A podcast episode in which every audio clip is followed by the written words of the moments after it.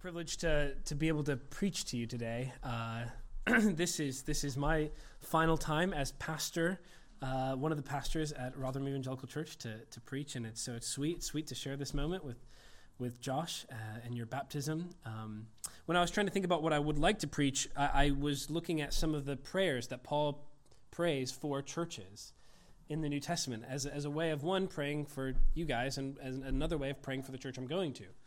And so then I thought, oh, why don't I why don't I preach on one of these prayers? That would be um, a sensible thing to do. So that's what we're doing today. Um, I'd encourage you, if you do have a Bible, to to keep it open. Uh, this one of the things we like to do at, at Rotherham Evangelical Church is preach the Bible, and so we we look at the text and uh, we read it and then we explain it. And so this talk will be a lot more interesting to you if you're following along because you'll be th- what is he what is he going on about if you're not. So I'd encourage you to keep the Bible open, page 1173, uh, because I will be referring to it several times. One other kind of thing uh, that might be important for you is we do have programs, and I don't have the PowerPoint up, but we do have a little outline on the program. There are a few extra programs here in the second row if you want to quick, quickly make a dash for the second row. But if you go on the back of that program, there's uh, a little bit of an outline to guide you through the talk. A year ago, this past Friday, we had the privilege of welcoming into the world our third child, little Hudson. Now, what's remarkable about what watching uh, w- the birth of your child is, is what it does to you inside for months leading up to the birth, especially of the birth of your first child, people are always talking to you up and down. Oh, you, you just have no idea what's in store for you. The kind of immeasurable joy and love that just springs up within you when, when you meet your child and hold this slightly ugly thing for the first time, but for you, it's the most precious thing in the world. And while, while you know that to be true, you, you don't really experience the reality until it happens don't you? Here's the interesting thing about love, specifically the love of your own child. It's very real, but you can't see it or touch it. I'm not talking about the child, I'm talking about the love. it, it's, it's not a physical entity, is it? In fact, some people would say there's no, really no such thing as love. It, it's just a, a, mixture of chemicals reacting in the brain. And, and so you don't really love your child, it's just this thing happening in your brain, and you think it's love. Of course, that would seem to contradict our, our deepest intuitions and, and deepest sense of reality. And that's people that would say that have often bought the lie that the only things that are really real in the world are things that are physical realities. But the Bible actually teaches the exact opposite, doesn't it? Some of the most important realities, the Bible teaches, are profoundly spiritual realities the soul, your mind, love. They can't be merely explained on a physical level. They can't be tested in some kind of test tube. So they so if we're going to know these kind of spiritual realities, they have to be revealed to us, don't they? Well, Paul is praying in this passage that Jane just read for us, that the church would see reality. The letter begins with this ecstatic, poetic account of all these blessings that we actually have in Christ. They're ours in Christ. And I want you to read them with me. We read them as our call to worship this, this morning. It's in Ephesians chapter 1, verses 3 to 7, so on the same page. Praise be to the God and Father of our Lord Jesus Christ who has blessed us in the heavenly realms with every spiritual blessing in Christ. For he chose us in him before the creation of the world to be holy and blameless in his sight. In love, he predestined us for the adoption to sonship through Jesus Christ, in accordance with his pleasure and will, to the praise of his glorious grace, which he freely given, has given us in the one he loves. In him we have redemption through his blood, the forgiveness of the sins in accordance with the riches of God's grace that He lavished on us. It goes on for several more verses blessing upon blessing poured out on us, hope for a resurrection, redemption, righteousness, sonship, inheritance, love, God's pleasure, glory, all these incredible things. And then in verses 15 to 23, Paul is praying that the church, the Ephesian church, would realize, would embrace, would, would come to experience all these blessings in their real daily lives. We can see his prayer in verse 16. I've not stopped giving thanks for you, remembering in you in my prayers. Here's the prayer.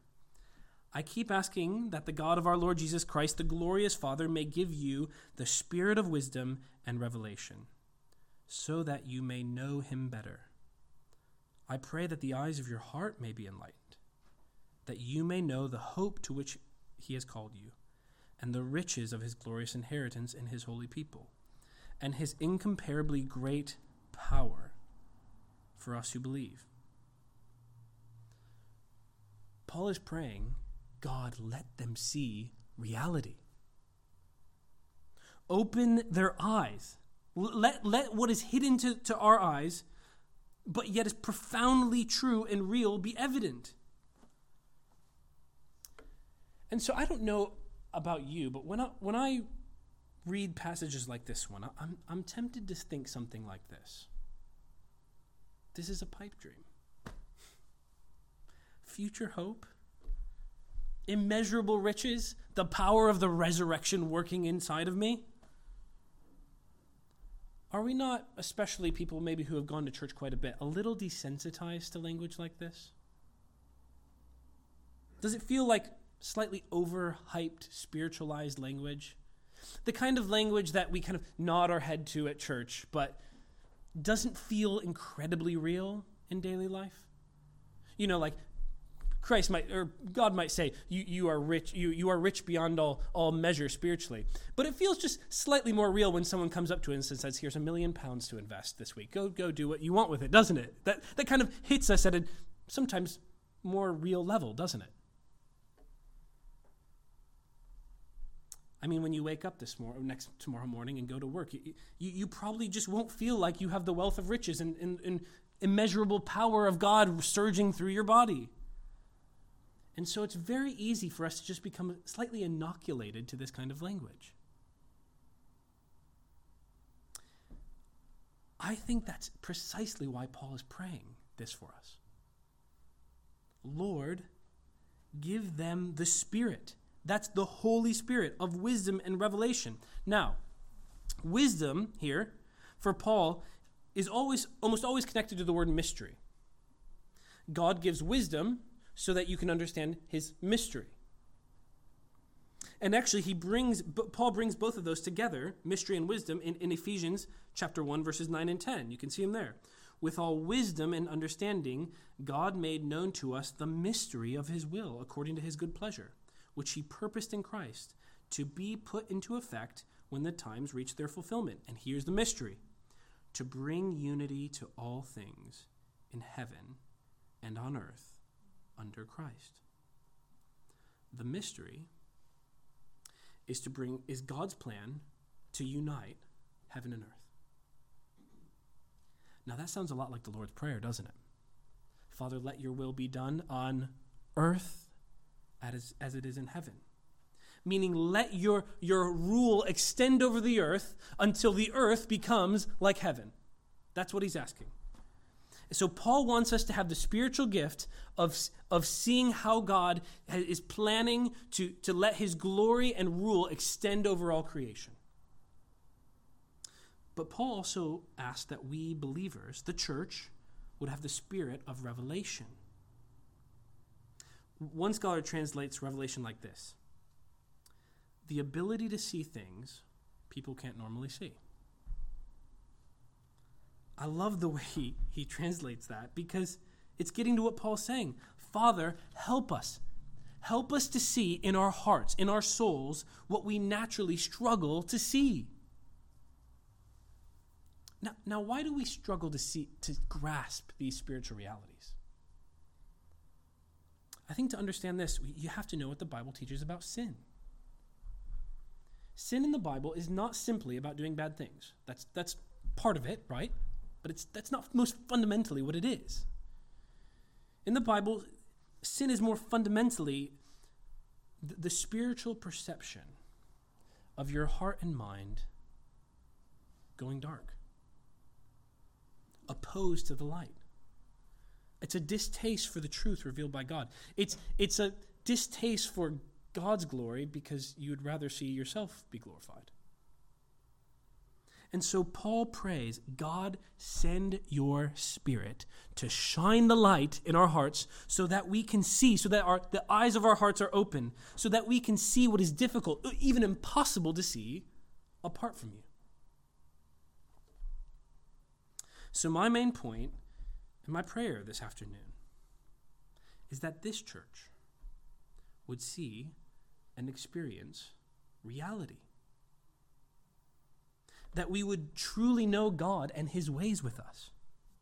And there are three realities Paul prays that we will grasp in this passage hope, riches, and power. You can read them in verses 17 to 19. I pray that the eyes of your heart may be enlightened, in order that you may know the hope to which he has called you, and the riches of his glorious inheritance in his holy people, and the incomparably great power for us who believe. So, hope, riches, power, those will form the three points of our talk today, and we'll look at the first two quickly and then unpack the third one a little bit more detail. so, the first reality that Paul, Paul wants you to see is the reality of your future. Verse 18 I want you to know the hope to which God has called you. Now, hope is that which is true, but at the moment, at the present time, unseen. Romans 8, 23 to 25. We who are the first fruits of the Spirit, we groan inwardly as we wait for the adoptions of sons. Why do we, why do, we do this? For in this we hope, for in this hope we were saved. But hope that is seen is no hope at all. Who hopes for what they've already have? But if we hope for what we do not have, we wait for it patiently. So, hope is something that's not seen, but is profoundly true. But what is the hope he has in mind here? It's verse 10. It's the summing up, the uniting of all things in heaven and on earth. It's hope of the resurrection. Now, why do we, why do we need to be reminded of this hope? Because this world, right, and this life, we know this by experience, are going to be filled with despair. Hope counters despair. To be hopeful is all about waiting patiently and even joyfully in the midst of despair. And how can you do that? Because you know the end is hopeful. See, the problem with this, we can't hedge ourselves off from hope, right? Or uh, hedge, ourselves off from despair. We, we can't do that. We can't keep ourselves away from despair. But you can endure despair in this world. Now, there are two ways we often do this, right? One way to, he- to, to try to hedge yourself off from despair is, is to go the Stoic route. In Stoicism, the world is meaningless. And so, what you do is you just emotionally cut yourself off from the world, off from pain and pleasure, and you endure despair by just becoming emotionally cut off. But the other way to endure is, is, is by hope. Hope acknowledges the reality of despair but it joyfully and patiently looks forward with confidence, knowing the future is better and secure. And the hope we have that Paul is telling us, the real reality, is that one day Christ is going to unite heaven and earth. The second reality Paul wants us to get is this it's the reality of your value. The reality of your value before God. Look at verse 18. Paul prays that the Ephesian church would know the riches of his glorious inheritance in his holy people. Now, I'll be honest here, I, I misread this verse for about the first week that I was preparing for this sermon. I thought Paul was talking about the riches of the inheritance that we have from Christ, our riches, our inheritance. Now, that's a totally biblical concept. In fact, in verse 14, he does talk about the, the inheritance that Christ has secured for us. But notice that little word, his, before inheritance. This is why you have to read the Bible very carefully. He's talking about God's inheritance. Now, what in the world is God's inheritance? What, I understand me inheriting these riches from God, but what does it mean? God is inheriting something? What is he talking about? Throughout the Old Testament, God's inheritance is always his holy and pure people. And that's why the phrase ends with the riches of his glorious inheritance, what? In his holy people. The people are the inheritance of God. And that means Paul wants us to understand this reality. If you are in Christ, friends, you are God's glorious inheritance. Verse 10 says, You are God's treasured possession. The prophet Zephaniah, looking forward, says, chapter 3, verse 17, that God delights in his people and that he even sings over you with gladness. God sings over you. Friends, that should wreck you with undeserved joy. That is sheer grace. And it's sheer grace because when God looks down at us, Luke, in his sin, he wants to obliterate you.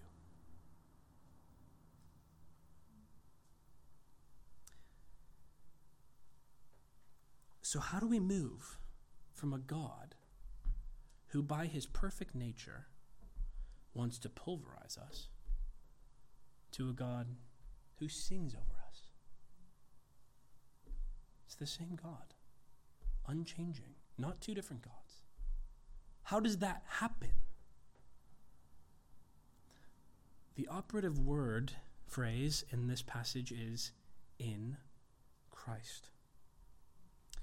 Later, you should count how many times the words in Christ or in Him show up in Ephesians 1.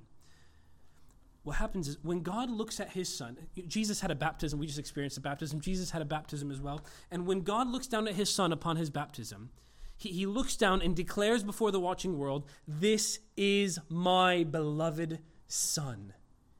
With Him, I am well pleased. But apart from Christ, God looks down at me outside of Christ and he says this This is my rebellious son, my enemy, in whom is my curse. But when the Father looks at me through the death and resurrection and ascension and intercession of his Son, Christ, he looks at me united to Christ and he sings. He sings because I'm attached to his Son. He delights in me because I'm in his Son who is delightful.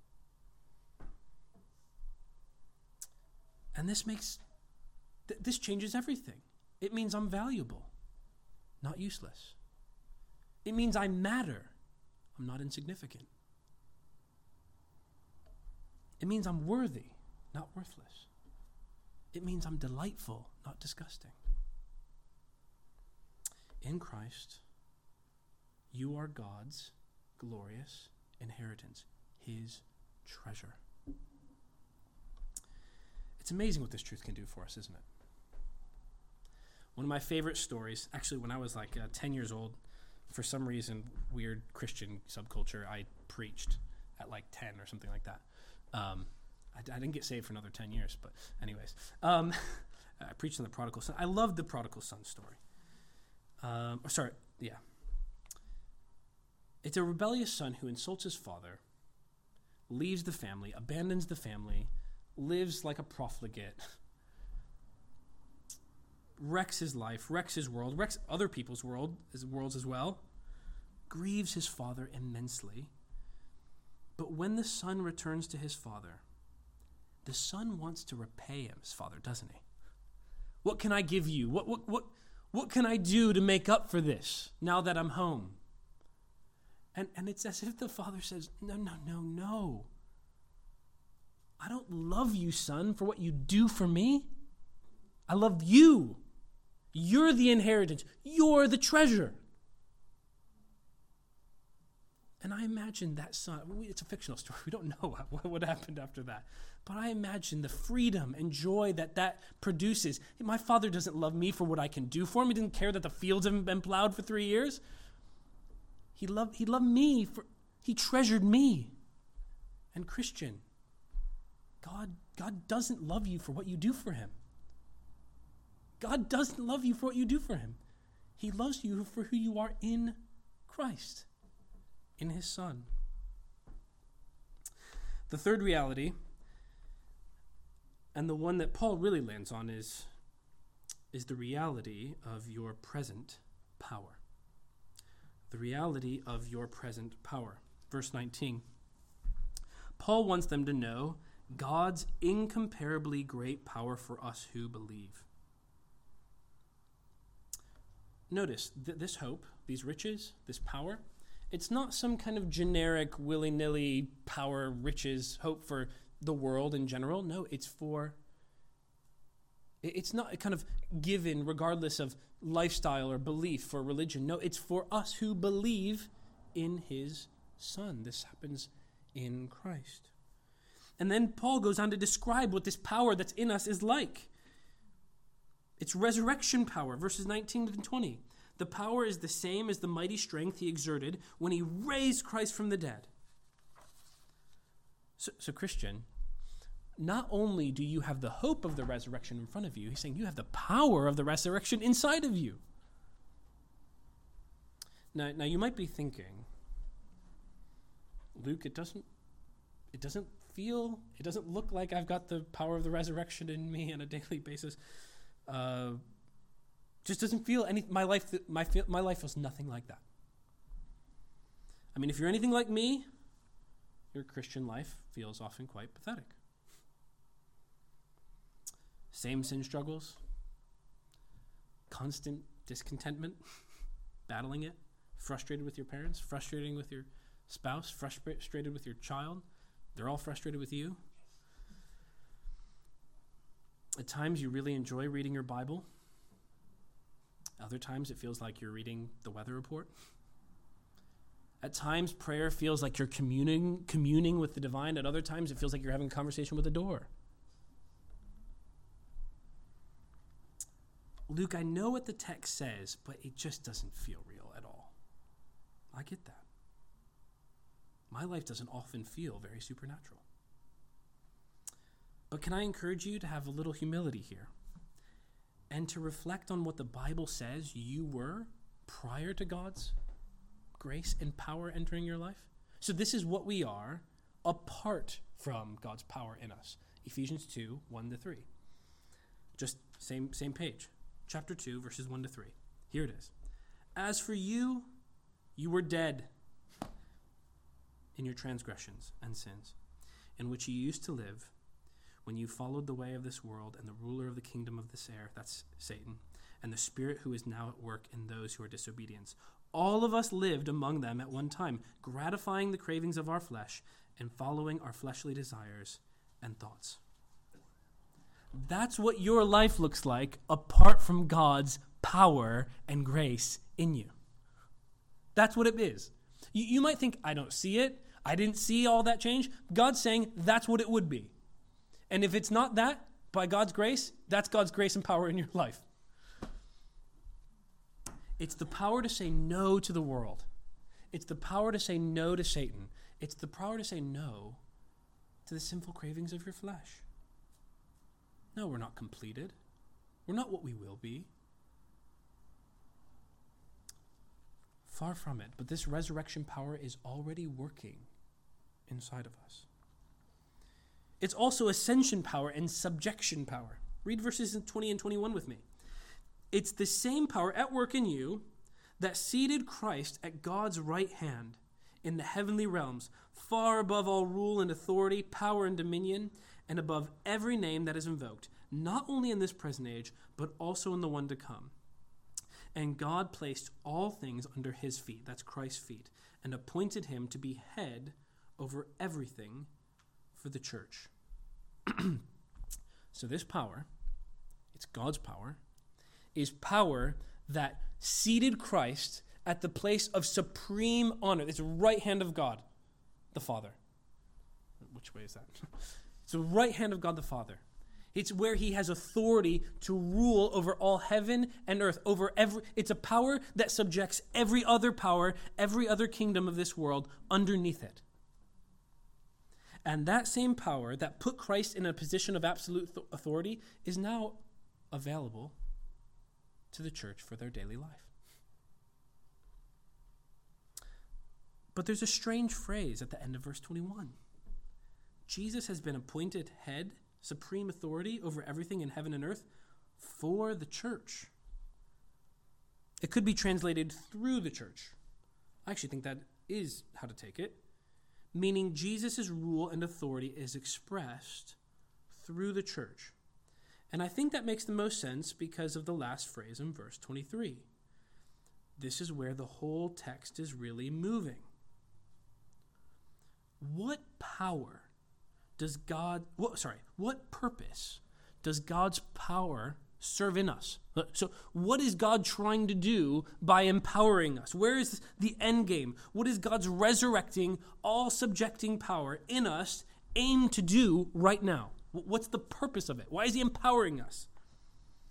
God's power is at work in the church, that is, in the members of Rotherham Evangelical Church, to fill the earth with God's glory and His rule. Now, where am I getting this? Just follow me for this is getting just, we're going to bounce around for just one minute. Just stay with me. First, Christ is the one who fills everything in every way. Isn't that, you see that phrase in the, the end of verse 23? Christ is the one who fills the world, everything in every way with his glory. Now, how does he do it? In what way does he fill the world with his glory? Let's go to chapter 4, Ephesians. I think just one page over, verses 8 to 10. Starting in verse 8. When he, Jesus, ascended on high, that means took the throne, had authority, received authority. He took many captives and gave gifts to his people. What does he ascended mean but that he also descended to the lower earthly regions? He who descended is the very one who ascended higher than all the heavens. That means received absolute authority. Why? In order to fill the whole universe. So that's telling us that the filling of the earth with God's glory happens by means of Christ being seated above everything and extending his rule and taking his rule over all creation. So the filling happens by his rule extending over everything. The one who has all power and all authority in heaven and earth, the one who is Lord over all other lords and who is king over all kings, the one who is a scepter of righteousness, he, the one who, to whom every knee will bow in heaven and on earth, the one who rules perfectly with justice and with love, REC, Paul says, you are the fullness of that one. Do you see that in verse 23? sorry, back to chapter 1. The church, which is the body of Christ, is the fullness of Him who fills everything in every way.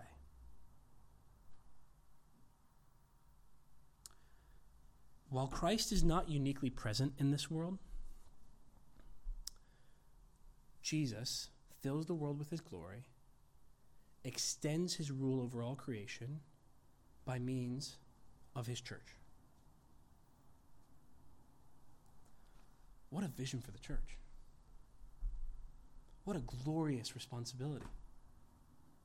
What an incredible task! And guess what?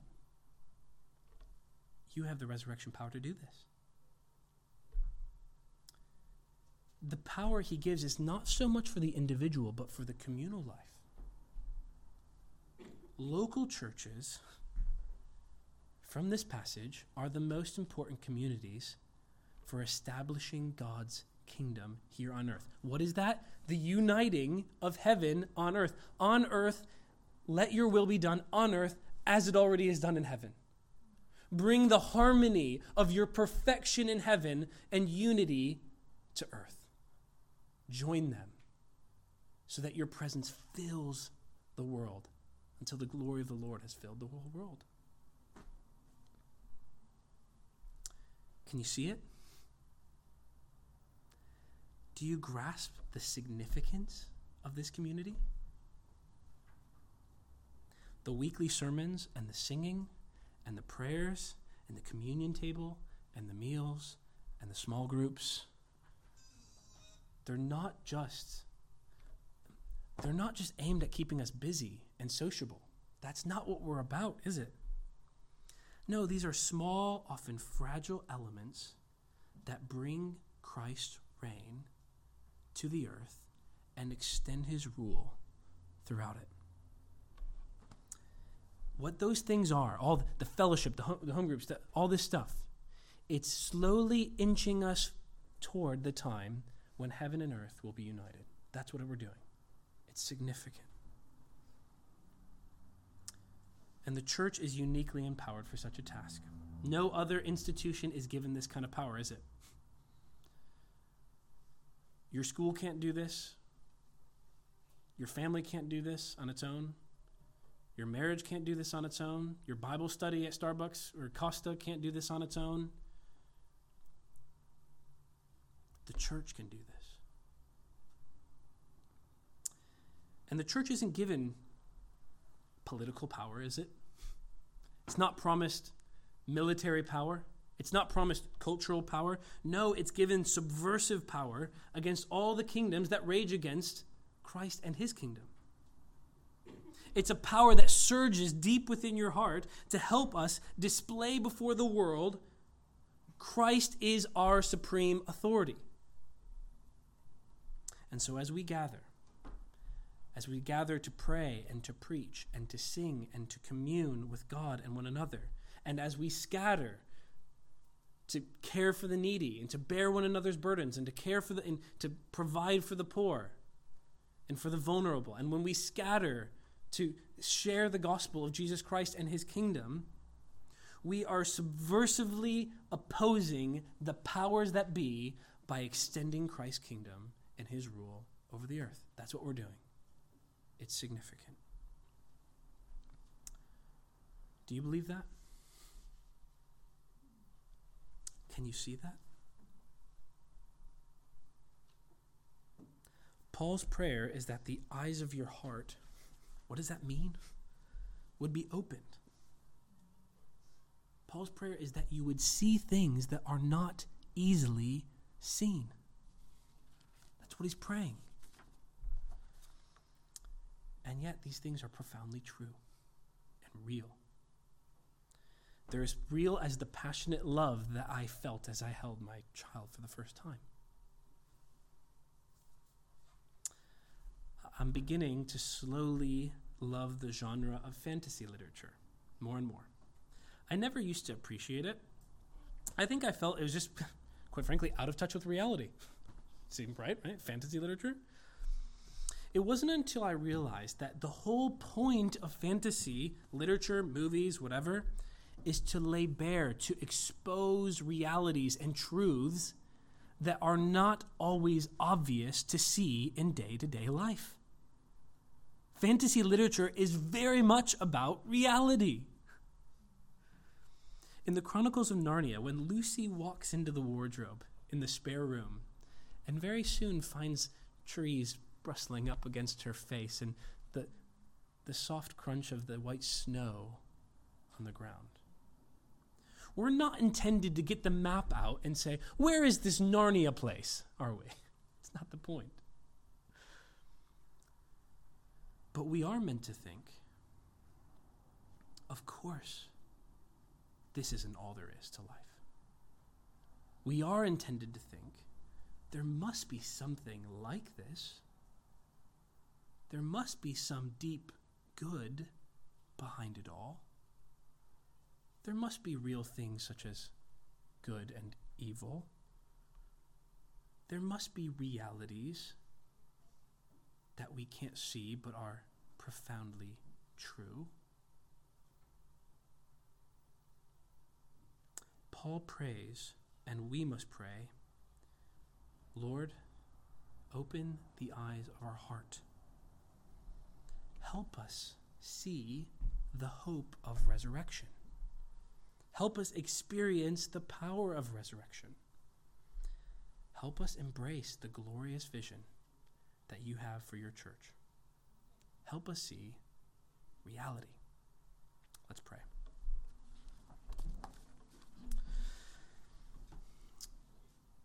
Father, we, we admit today that we are uh, weak and that we are sinful. And we, we admit that part of our sin means we don't see things as we should. The light came into the world, and we preferred darkness rather than light. And the only way we're going to see the light is for you to shine it upon our hearts.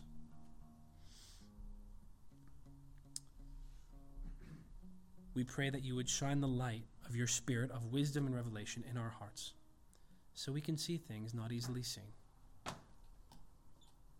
We ask all this in Jesus' name.